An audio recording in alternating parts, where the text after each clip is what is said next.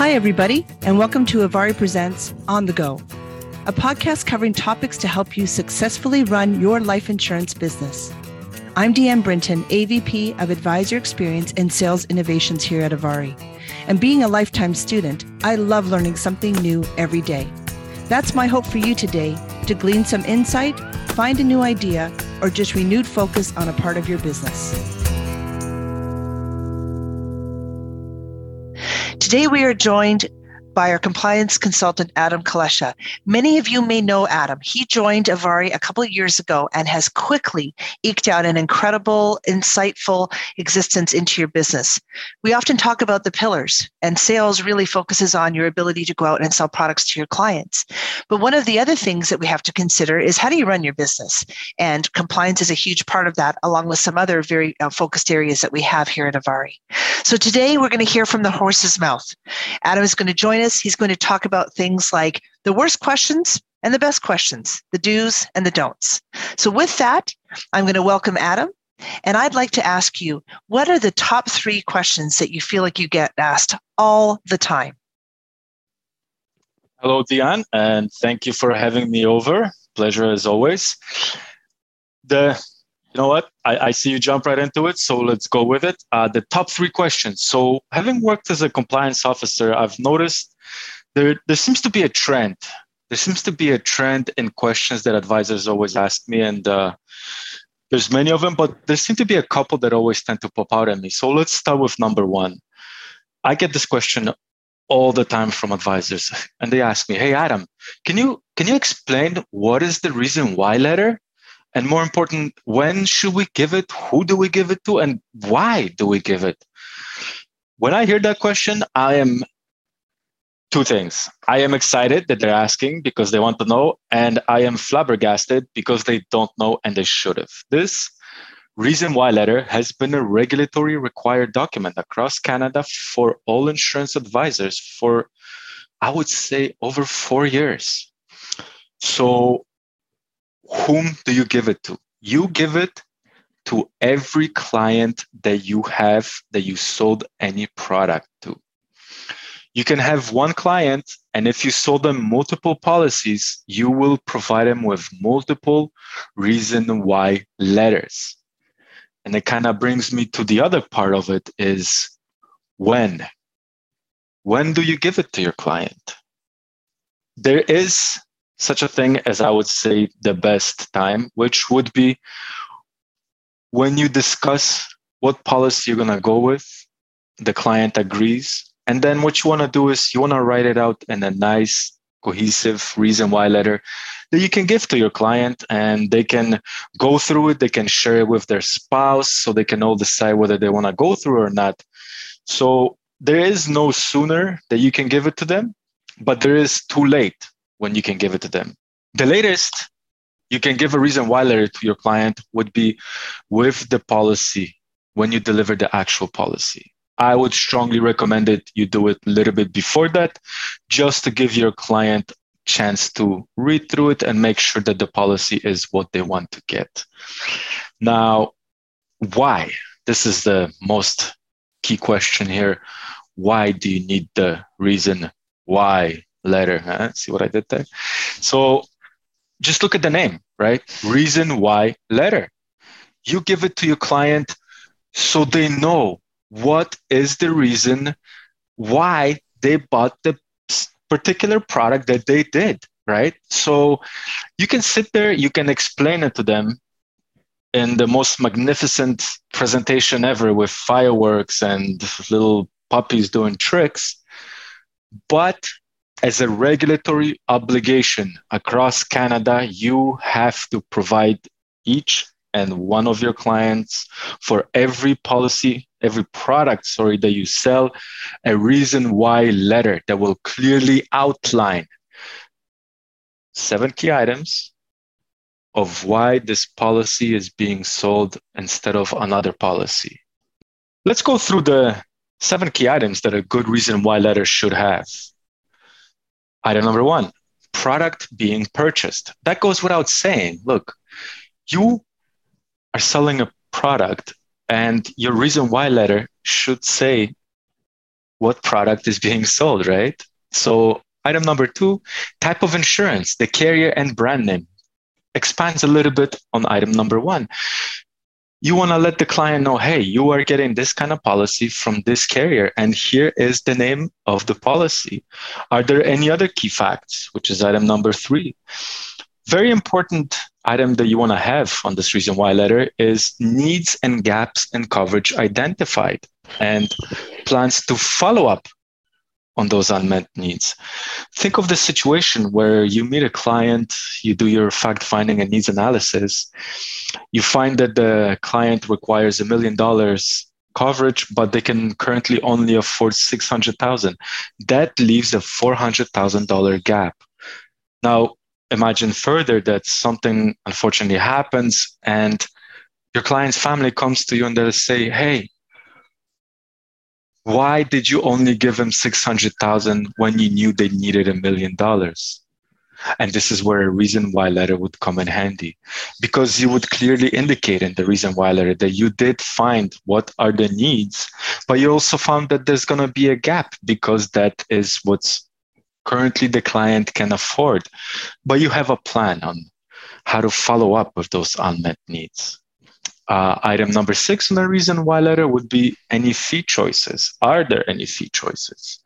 And item number seven, that should go without saying, is call to action. You want to let your client know in writing in this reason why letter that, hey, if you have any questions, you can ask me. If you're unclear about anything, you can ask me. So make sure that you have a nice reason why letter and you can make your own. There is no template that the regulators want you to use. I've seen it done in a format of questions and answers. I've seen it done in a format of a couple paragraphs. So do whatever works for you. Just make sure you do it. So when? Not later than when the policy gets delivered. Whom? Every client for every product. Why? Because you need to explain why that product and not some other product is being purchased by your client. And if you ever want to see a very good template for a reason why letter, hop on over to ivari.ca. We have one. Adam, I don't think I've heard anybody explain the reason why letter better than you just did. And I'm not just saying that because Adam and I work together. That was a very comprehensive description. And everybody, again, when you think about the why part, right, what's important to you is that you're demonstrating your professionalism and you're creating a template that you can revisit. What better way to talk to somebody who may be saying, hmm, I don't know if I need this insurance anymore than your original reason why? That talks exactly to your point. Why did you get the insurance? Was it to cover your mortgage? Was it to replace income? Was it to preserve some, you know, uh, wealth that you want to pass on the next generation? Doesn't matter what the reason is, um, but getting that why. And thanks for mentioning ivari. Um, you know, we don't capture every compliance document um, on our website. There's so many different ones that advisors have from their distributors or from the companies, but we do have our reason why. So um, for those who are listening, reach out to your sales director at ivari and they can help you out and certainly uh, get you connected with our reason why letter. So, moving right along, we've got three questions that you get asked all the time. Thanks for covering reason why. I think one has to do with fair treatment of customers, and maybe you can elaborate a little bit on that topic. Fair treatment of clients. Very good question. It kind of comes with a couple other questions attached to it. When does it start and end? Is it, you know, is it when you first meet them? Is it when you sell them the policy? Or is it when there's a problem with the policy and that's when you finally treat them fairly? no, you know what? It doesn't even start with you as an as the advisor. Yeah, it starts way before that. It actually starts with the carriers when they design the product that you sell. And it goes on until the policy gets paid out.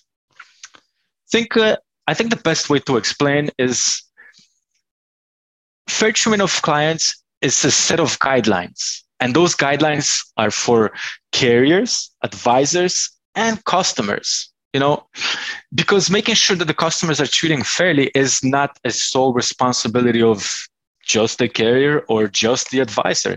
It's a combined effort by both. So for carriers, fair trading of clients means coming up with products that clients can afford. They will make sure that they protect the clients. Okay. Whereas treatment of clients for advisor means that you treat all your clients the same way. Whether a client approaches you with, you know, a young family small income and they but they want to make sure that their kids are protected that you give them the same time and the same energy as you would to a uh, elon musk if he ever came to you and he said hey i want to buy a policy from you right? So treatment of client means that you have a process you have a sales process that you follow with every single one of your clients. And that process might be a little bit more complicated for mr musk due to you know life situation, I guess, rather than a small family that's on limited income. But it will be the same process for both of them. You will give both of those families, sorry, Elon or the family, you will give both of them the same disclosure document. You will sit down and discuss what it is that you do and why you do those things with both of them equally the same. You will do as best to your abilities uh, fact finding and needs analysis with the world's richest man and a family that's struggling. Fair treatment of client means you do not discriminate and you treat everyone the same way. So, look, personally, I, I think fair treatment of clients can be kind of simplified into a few key points that if you follow, you will more likely be on the right side of treating your customers fairly. So, item number one, your customers always come first and you will treat them all fairly. Okay. Item number two, you will pay special attention to your vulnerable clients. And when I say vulnerable, I don't mean just old. Vulnerable client could be anybody. A 20 year old client could be a vulnerable client because they don't know anything about insurance okay? So it's it's their knowledge it's their resources that what makes a client vulnerable. So you want to make sure you give them special attention. Uh, the products and services that you sell you will present those in an easy to understand manner for everybody which kind of goes with the previous uh, statement i just made about the vulnerable clients right Next item is you will provide a full and complete disclosure to all your customers. Okay. So whether it's that struggling family or if it's Elon Musk, they both get the same treatment from you. They both get the same disclosure and you explain it to them both in the same detail and manner. Another item too is you will act in accordance to all the laws, regulations, and guidelines, whether it be national, provincial, from your carrier, from your MGA. Okay. So make sure that if you follow those items, you will be treating your customers fairly. Okay. It will steer you in the right direction of treating your customers fairly. Okay. I hope that clears it a little bit out. So just to kind of go back to the beginning. Treating your customers fairly it's not a specific form. It's not a specific item you do. It's a combination of all of those things. It's it's you using all the required forms. It's you treating the customers in the same manner regardless of who they are and what their assets are okay? So if anybody ever asks you hey do you treat your customers fairly you want to think about it this way. If this customer was your mother would you be okay with how you treat this client? That's a, it's a really good analogy. And you know i was just listening to what you were saying adam and um, you know it's almost like fair treatment of customers like a behavior absolutely. You know it's it's it's it's a value system. It's in everything you do and it's demonstrated like you said mm-hmm. by you know the the kind of work that you do and the kind of documentation. And by the way for everyone who's listening when you hear stuff like this if your clients knew all the concentration you have around your compliance fair treatment of customer all that goes involved in that pillar of your business. You know people would really understand the professionalism of, of our industry in a completely different way. Um, and i you know i'm a i'm a real promoter of uh, compliance as part of people's business activity because i think it really helps us um, build great reputations that we care and that we really believe in what we do and we're not just out you know selling i call it, I call it selling tic tacs. Uh, so you know we're not selling tic tacs. Um, anyway we're going to move on to the next one but i'm not going to steal your thunder. Give us your number three. Number three and this is this actually started i get started getting this question a lot more since uh, you know two years ago when uh, covid arrived right? So let's just jump right into it. Can i sell insurance to clients in other provinces virtually? I guess this is the way I answer this question always, I do it in two parts. Okay. First, I do a disclaimer for everybody that's listening. Look, whether you do your sale entirely non face to face, I mean, you met your clients, uh, I don't know, on a chat somehow, whatever, and all your interactions with the client were done via Zoom. All your forms were emailed to them. They emailed them back to you. You've never seen that client in person, okay? The difference in compliance between doing that kind of sale and doing a sale as sitting in the same room, how it used to be happening uh, before this whole pandemic, more often than not. In the eyes of compliance, there is no difference. Okay. You can never see them or you can always see them. You are still required to do the same type of documentation, you are still required to do this, have the same regulatory required documents such as a disclosure or a reason why letter. You still need to have the same items. It's just the format that might be slightly different. So what I'm trying to say is, you know, your policy or your disclosure, or your reason why letter will not be uh, wet signed. It's not going to be signed with a pen, but it's going to be signed digitally via, you know, Adobe or however they sign it, or they sign it and then they scan it and they send you a copy back. So the format is the only thing that changed. Your requirements stay the same. Okay. So virtual in person compliance did not change. Okay. Still required to do the same thing. So that kind of goes to this question advisors are asking hey look you know i'm, a, I'm an advisor here. I live in ontario. I met some clients uh, they live in uh, british columbia right? And i want to sell them a policy because i mean it's virtual world right? I can i can do the same thing whether they're in ontario or bc i still do the same job virtually right? So here's my answer. No you can't. If you are not licensed in that province where their client is right now, where you have your meetings with them, where the paperwork gets signed, you cannot sell it in another province if you are not licensed in that province. Okay. So, kind of going back, look, you can only sell to clients where you are licensed in which province. How you sell it, that's up to you. You want to do it virtually only, go right ahead. You want to do a hybrid, meet them in person, do a lot of stuff virtually, go ahead. The the process itself is uh, almost I don't want to say relevant, but it doesn't matter from the compliance standpoint of view as long as you meet all your compliance regulation regulatory required documentation and all the other good stuff from compliance okay so do it what works for you just make sure you do it the same way, whether you do it virtually or physically. And this, what I mean by the same way is the proper way, okay? Mm-hmm. The compliant way.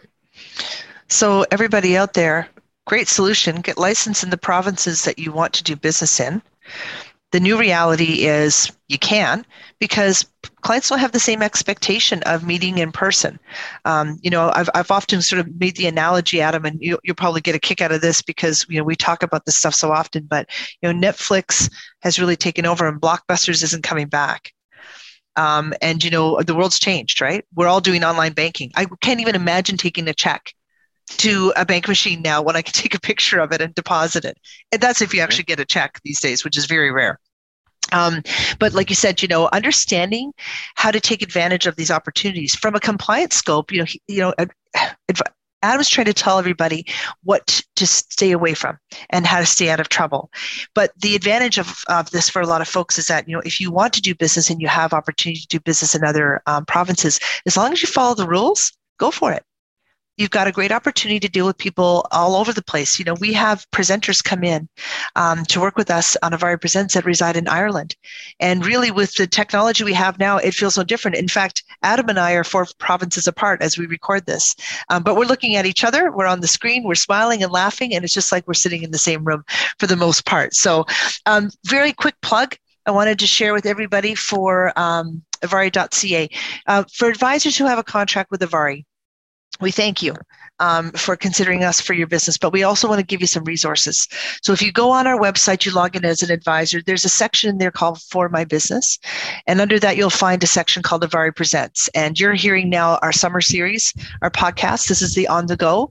Um, but we also have uh, a weekly webinar that we do throughout most of the year. And we also keep a lot of that content. So when I mentioned Netflix, our version of Netflix is our on demand section.